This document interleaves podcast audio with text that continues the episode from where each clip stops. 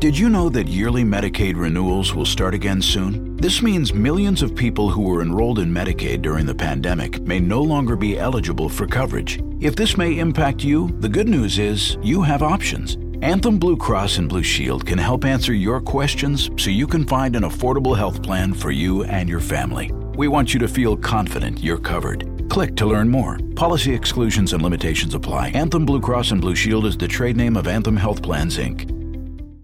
Old School with DP and J on 93.7 The Ticket and theticketfm.com.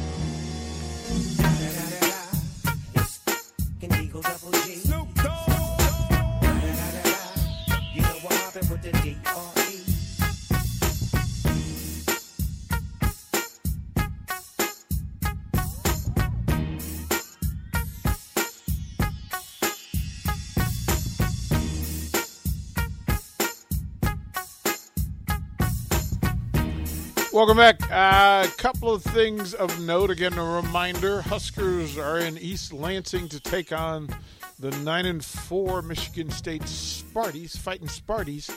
Uh, we will have a post game for you here at eight o'clock. Bach and myself will be here. I believe Nick Sanders is also going to join in. Uh, we may even bug Jay Foreman and ask him for him to break down a little of what he sees over the course of that uh, uh, uh course of that game. Hopefully, it's good news. And then there will be a special one on one. Sean Reba from uh, Big Brother, Big Sister Lincoln will come in. As matter of fact, he'll join us in the next segment to kind of preview. Uh, we'll have a big and a little in the room. We'll talk about kind of the benefits um, of what they do and why they do it. Uh, and then behind that, uh, Harrison Arns will take you through an hour post game show. Uh, Rocky Russo from the Lincoln Stars, also outside the box. So we got a full night for you here on, on Ticket Weeknights. Don't go anywhere. All right. Georgia, are you ready? I am ready. TCU, are you ready? Ready. Let's get it on. Fighting. Jay, Jay Foreman. Yeah. Give me a reason why TCU can't win.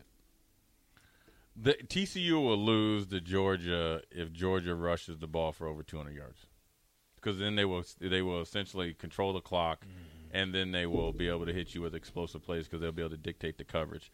I think Georgia um, defensively will play better against TCU than Michigan, but I think that TCU will still get some yards because I think you know the Quentin is just he's he's he's that he's that, he's just that dude, and you've seen what Ohio State did, and I think again, I think Ohio State would have probably won the game had that you know the cheap shot against you know Marvin Harrison not been called or not happened. So um, if Georgia can run run the ball effectively, right, and keep it in third manageable and get like three or four explosive pass plays, whether to the tight end or to the out there receivers, I think they win the game because they don't give TCU as many chances. I think if they get into a another shootout against TCU. Watch out. It's T, that's that's TCU. TCU's like, oh, this is just they've been doing it all season. This is like we would, uh, but it, Georgia's they they beat Ohio State, but Georgia's not equipped for that type of game.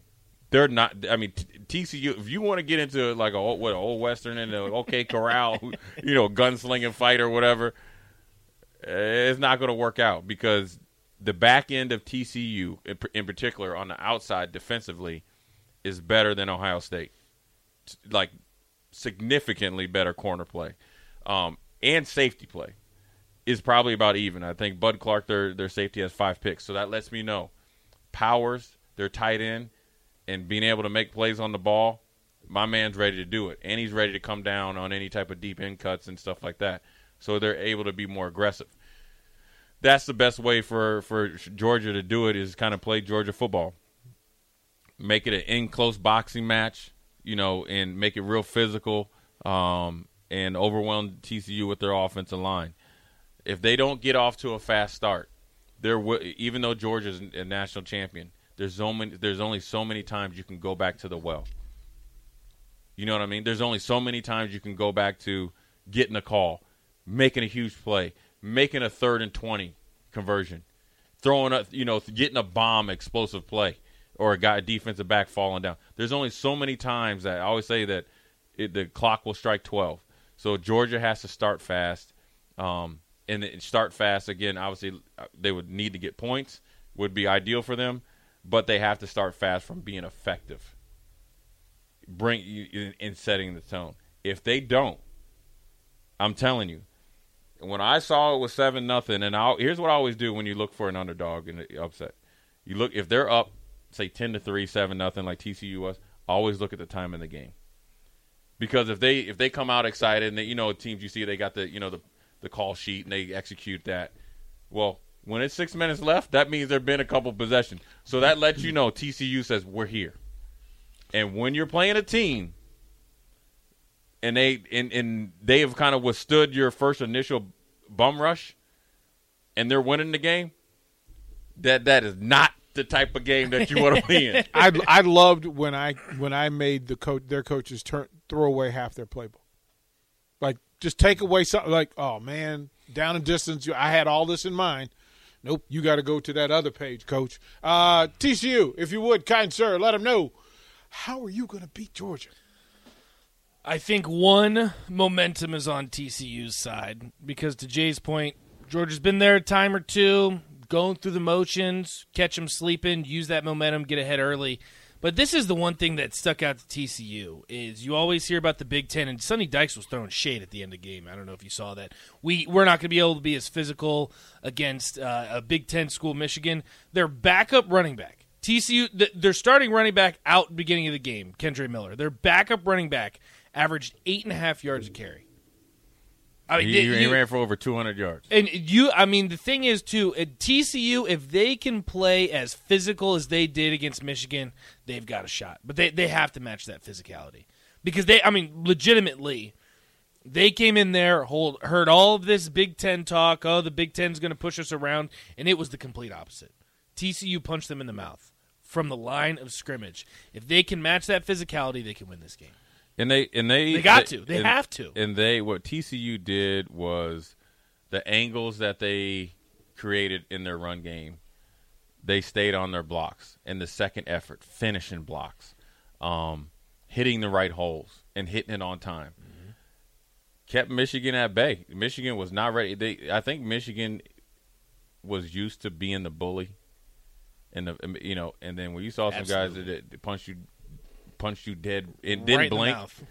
and then could, I'm telling you, when I saw it was like seven nothing, six twenty five, I think left in the first quarter, I was like, oh yeah, Michigan in trouble because you're in trouble because a team t- withstood you within I'm assuming two series, and they're winning the game. So all, I've been in those games before where you like, oh man, how do we beat this team? How do we do this? Mm-hmm. Well, the heck, next thing you know, we in the, in the NFL, you in the second quarter, eh, and we you can't bring any new players if you ain't physical to coming out in the beginning of the game, you ain't just You're gonna already behind. And it started to spiral Right. because they got more physical as the Right. game went Right. on. because they because they cause you know what it happens and I always talked about this sometimes when I was down there in Nebraska. Don't ooze into a game.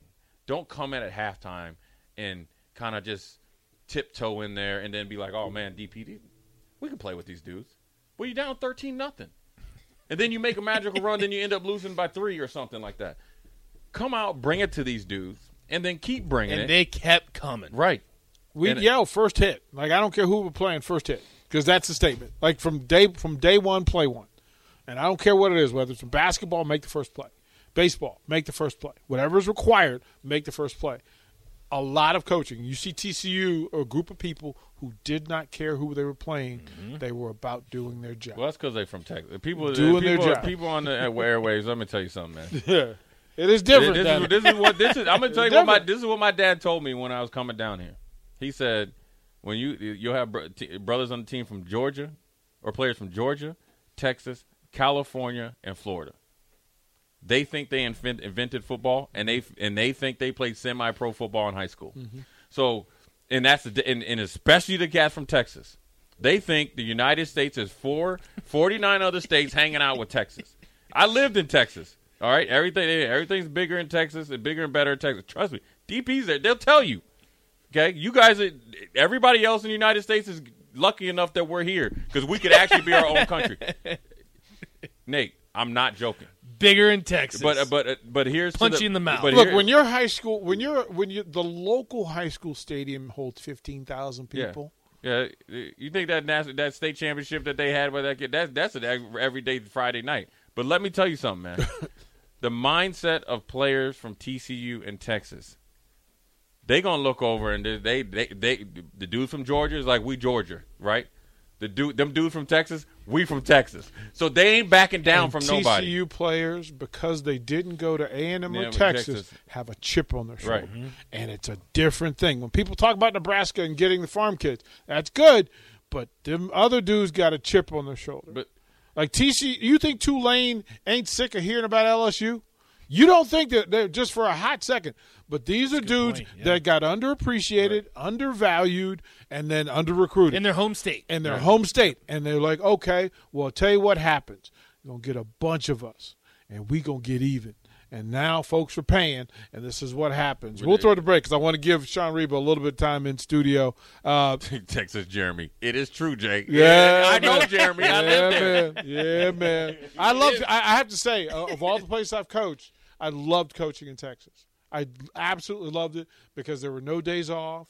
I, It's competitive, but man. also the other part, not being from Texas, I love beating Texans. It's even more important. they lose a lot of sleep when they lose. Oh man, it was like, wait a minute, what are you running? Yeah, that's what I thought.